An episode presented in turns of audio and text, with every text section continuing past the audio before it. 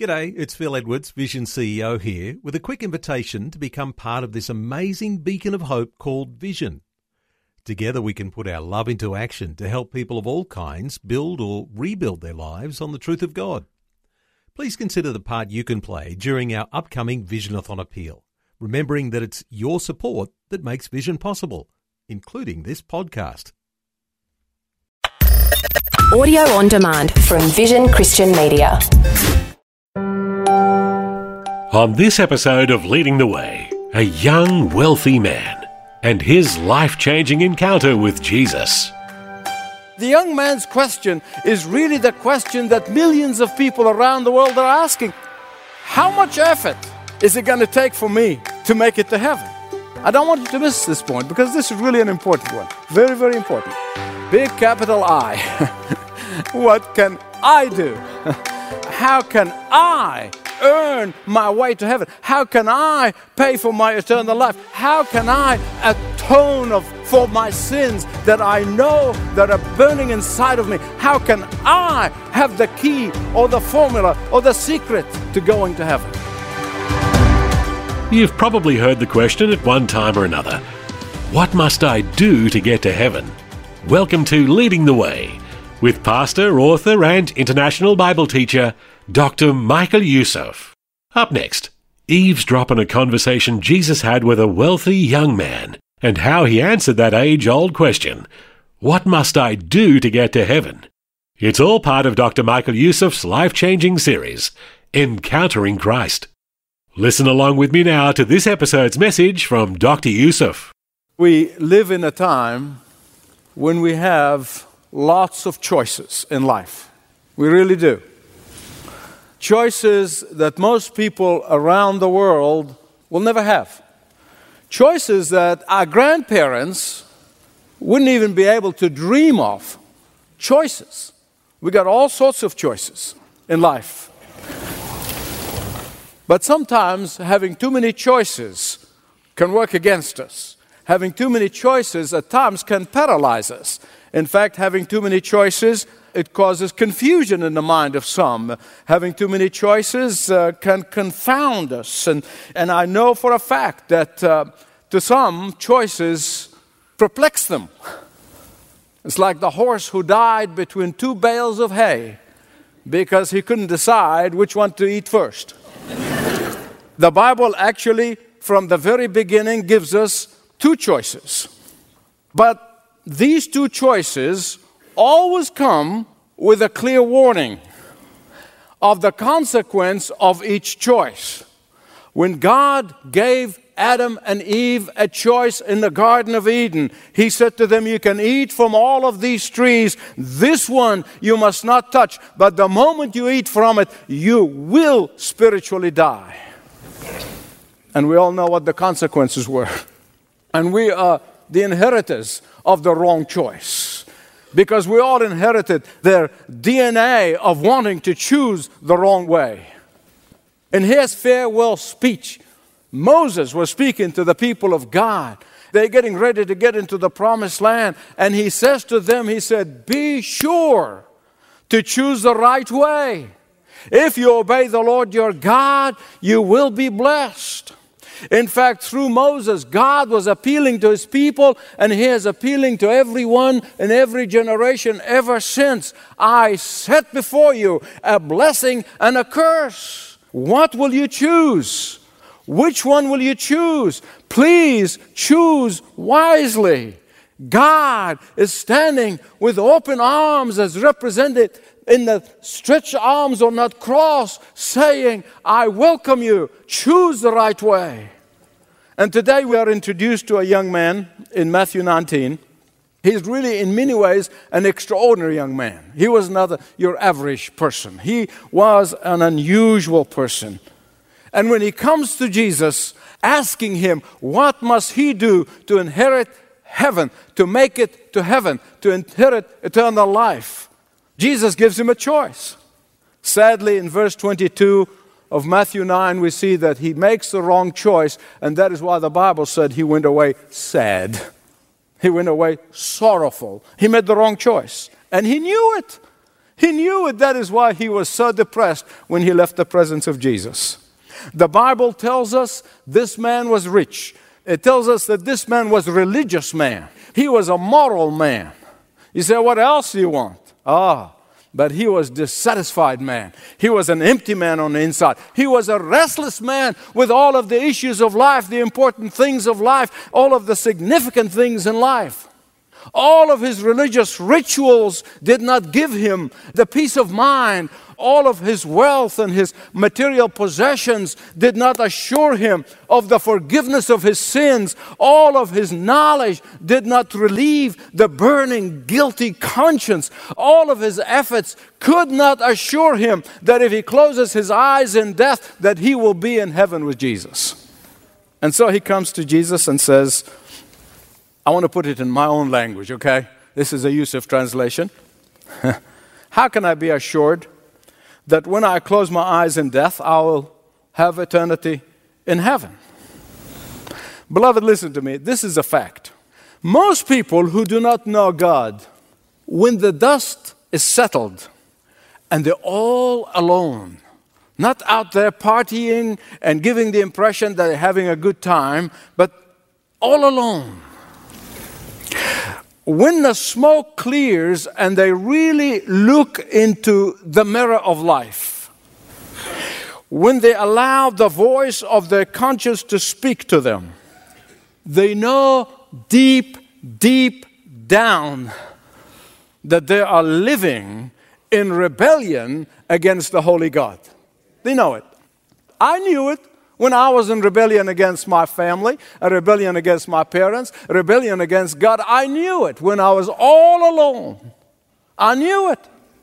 Deep down, there is a burning, guilty conscience. Why? Because they do not have peace with God, they do not have peace within. And they know it when they put away all of the rhetorics and you put away all of the politics and you put away all of the debating and the fighting and you put away all of the arguments and all of the heated discussions, they don't have peace within. And that's why Jesus made it very clear to this young rich ruler, this religious man, that there's only one way that he's going to make it to heaven. There's only one way to have peace with God. There's only one way to have a peace of mind here and now and for eternity. There's only one way. You see, the young man's question is really the question that millions of people around the world are asking How much effort is it going to take for me to make it to heaven? How much money is it going to cost me? How many religious activities am I supposed to practice on a daily basis or a weekly basis or a monthly basis? What formula in life should I implement? What obligation do I need to fulfill so I can make it to heaven, so I can be assured of heaven here and now? I don't want you to miss this point because this is really an important one. Very, very important. There's an overriding thought in that question. Big capital I. what must I do? what can I do? How can I earn eternal life? How can I earn my way to heaven? How can I pay for my eternal life? How can I atone of, for my sins that I know that are burning, burning me, burning inside of me? How can I have the key or the formula or the secret to going to heaven?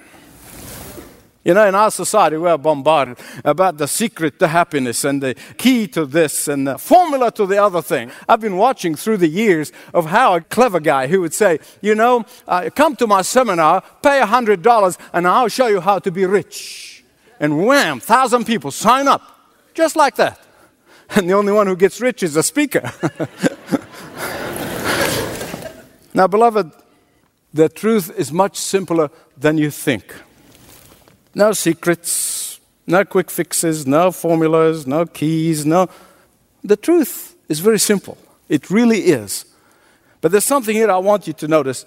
Listen, if you don't see Jesus' sense of humor in the gospel accounts you're not reading it right, I'll help you. There are a lot of funny things that Jesus said, and most people just kind of skim. Remember when talking about Keep the commandments. Really? I kept them all. Really? That's interesting. and nobody could keep the commandments all the time. All of them, all the time, except Jesus. That is why He is the Savior. He's the one who could save us because He's the only one who was perfect. He's the one who lived the perfect sinless life.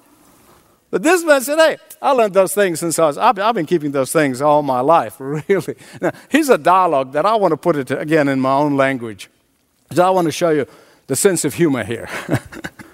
Jesus to the young man. You're telling me that you really kept all of the Ten Commandments since you were a boy? That's right. I did. Exactly. Kept them all? Right. Let's see. What about the first commandment? How does this go again? Oh, you shall have no other God before me. Did you get that one? Yes, sir. Got it. Let me ask you Is your wealth a God to you? Is your money your master or your slave? Are you owning your possessions or do your possessions own you? I think at that point the guy probably was scratching his head.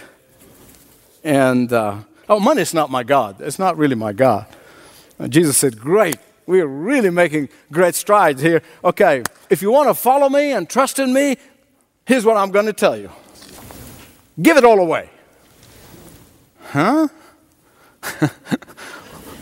Say that again. Just give it all away. Come and hang out with me. I'll provide for you. Oh, no, no, no, no, no. That's not what I meant by keeping the Ten Commandments. you don't understand Jesus. What about the Tenth Commandment? Are you coveting even your own stuff? Are you completely trusting in my provision? If you trust in God, don't you just give it all away and come and follow me? Trust in my provision. Now, wait a minute, Jesus, wait a minute. There's a limit to what I meant by keeping, I've kept all the commandments. I'm sure if the discussion was even stretched further, Jesus would not have been bothered by the fact this guy really did not keep the commandment he thought he did. You know what he wanted him to do? He just wanted him to acknowledge it. Okay, just acknowledge that you did not keep them. That's all he wants us to do. That's all he wanted him to do. And this man said, I'm acknowledging nothing. I'm admitting nothing. I'm repenting of nothing. I am not confessing that. Beloved, let me ask you where do you place your faith? Where do you place your trust? Where, where is your confidence? Is it in your net worth? Is it in your portfolio? Is it in your religious observance and how meticulously you're keeping those religious observance? Is it in your own success? Is it in your own goodness? I am good in my own way. Trusting in these things will only do one thing, and that's going to buttress your pride. That's what it's going to do. Trusting in anything except the Lord Jesus Christ's death and resurrection to take you to heaven is only going to strengthen your pride and pride will always keep you from heaven. Pride will always keep you from heaven because an authentic ticket to heaven must be stamped by the blood of Jesus Christ that was shed on Calvary. What does it mean? It means to acknowledge your sin. All he wanted to do is acknowledge the fact that he really did not keep those commandments anyway, that he's a sinner. He wanted him to humble himself before him. He wants him to come and admit his desperate need for a Savior, and that only Jesus Christ can take him to heaven. It means that you don't look at anything as your hope in which you place your trust. Not your degrees, not your intellect, not your achievements, all of that be considered trash in comparison to receiving eternal life. Pride will keep you from heaven, but humility will give you heaven on earth and heaven for eternity. I was thinking about pride, and I thought of this true story that I read a number of years ago, true story of this young, athletic, good looking young student at Oxford University in England. one day showed up in the hospital with severe pain in his knee. And so the doctors immediately started working, doing all the tests. And finally, they came with the news that they must amputate his leg below the knee if his life is to be saved. To their utter horror, this young man refused. He wouldn't let him amputate. They pleaded with him. They pleaded with his family. They asked again and again, It's the only way that we can save your life. And the young man said, You will not amputate my leg. And sure enough, six months later, he died. And the doctors, particularly the surgeon who was really took personal, he was devastated and, and he went to his bereaved mother after the funeral and he said, Please explain to me why, why did he refuse to let us amputate, which most certainly would have saved his life? The broken-hearted mother responded this way He was so proud of his looks and his athletic ability and his fame that he said he would rather die than his leg be amputated. My beloved friends, listen to me. When Jesus tested this rich young ruler, his pride was in his wealth. And when Jesus gave this young, rich young ruler a choice, he wanted him to choose correctly, but he didn't. Why? Because wealth created in him a sense of self satisfaction. His wealth created in him a sense of invincibility. His wealth created in him a sense of security. His wealth created in him a sense of God's favor toward him. Some of you probably sitting here and said, Michael, Michael, you're not talking to me. I don't have two pennies to rub together. Fine. Then what is it that is keeping you from coming to Christ? What is it that is keeping you from humbling yourself in repentance and receiving His forgiveness and the gift of eternal life? What is keeping you from confessing your inability to save yourself? What's keeping you from repenting of your sins? What is keeping you from acknowledging that only Jesus can give you eternal life? What is it? Is it the pride of intellect? Is it the pride of ideas and philosophy? Is it the pride of your own ability? Is it the pride of your accomplishment? To me, as a young man, it was the pride of rebelling against my parents. I did not want to do what they want me to do and that kept me in misery. In this man's case, his wealth was his problem. That really was the thing, that was the barrier, that was the wall that was keeping him from coming to Christ. But in your case, it could be 10 other things, 10 different things. You know what they are. You know what they are. Deep down, you know what your idol is. You know what's keeping you from coming to Him. Let me give you an example from the scripture. Abraham, by our standard, would have been in this day wealthier than Warren Buffett. A billionaire by their standards. But you know, in the scripture, never once do you see God saying to Abraham, Give up your wealth, give up your wealth. Not once, not one time. Ah, that was not the source of his pride. But what was the source of his pride? Isaac. Isaac was. And so what the God says to Abraham, take all your money, give it away like he did with this. No, no, no, no, no. Take Isaac, the one whom you love. Oh, God. Uh, listen, I, I still don't understand that, okay? I know it was a practice back then in the early days, 2,000 years before Christ. And so Abraham goes up, builds the altar at Mount Moriah. He's saying, I give you the source of my pride. Nothing is going to come between you and me, Lord. Even the dearest and the nearest. What is God doing? What's God doing here? He was testing Abraham. He was testing him. He was asking him to give the very source of his pride. Had this young man probably said to Jesus, probably, probably, okay, Lord, you're right. I know this is the thing that's standing between us. I'm going to give it all up and I'm going to come and follow you. Most likely, Jesus would have said, No, no, no, that's enough. The fact that you said it, it's okay. That's all I want to hear. That's all I want to hear. And now I'm speculating. Because when Abraham took Isaac, put him on the altar, you know what God said? Don't you touch that boy. Why? See, Abraham passed the test.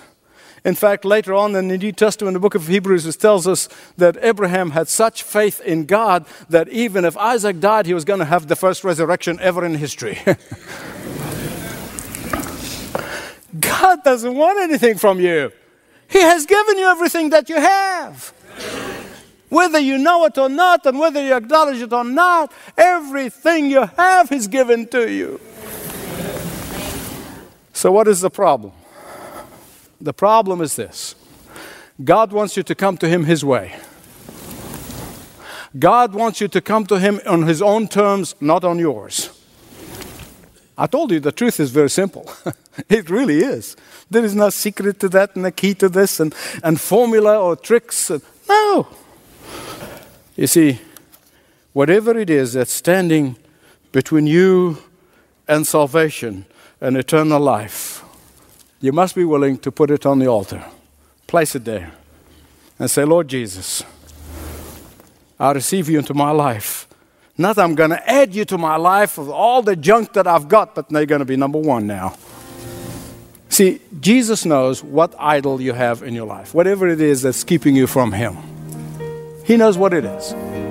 And I have a fairly good idea that you know too. To some, it may be wealth. To others, could be a relationship. To others, could be a lifestyle. To others, maybe pride. I'm not going to do what God wants me to do. Could be self. They want to please self, not God. The ultimate question is are you willing to surrender it? and completely trust Jesus as the only one who can save you. How about it? Is there something keeping you from Jesus? Would you like to talk through it with one of our pastors? If so, click over to ltw.org/jesus and fill out a short contact form. ltw.org/jesus. Well, that's it for today, but do make plans to join us again next time for more Leading the Way. This program is furnished by Leading the Way with Dr. Michael Youssef.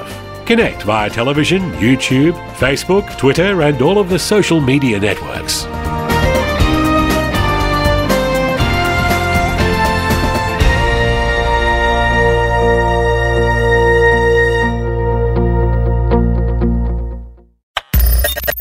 For taking time to listen to this audio on demand from Vision Christian Media. To find out more about us, go to vision.org.au.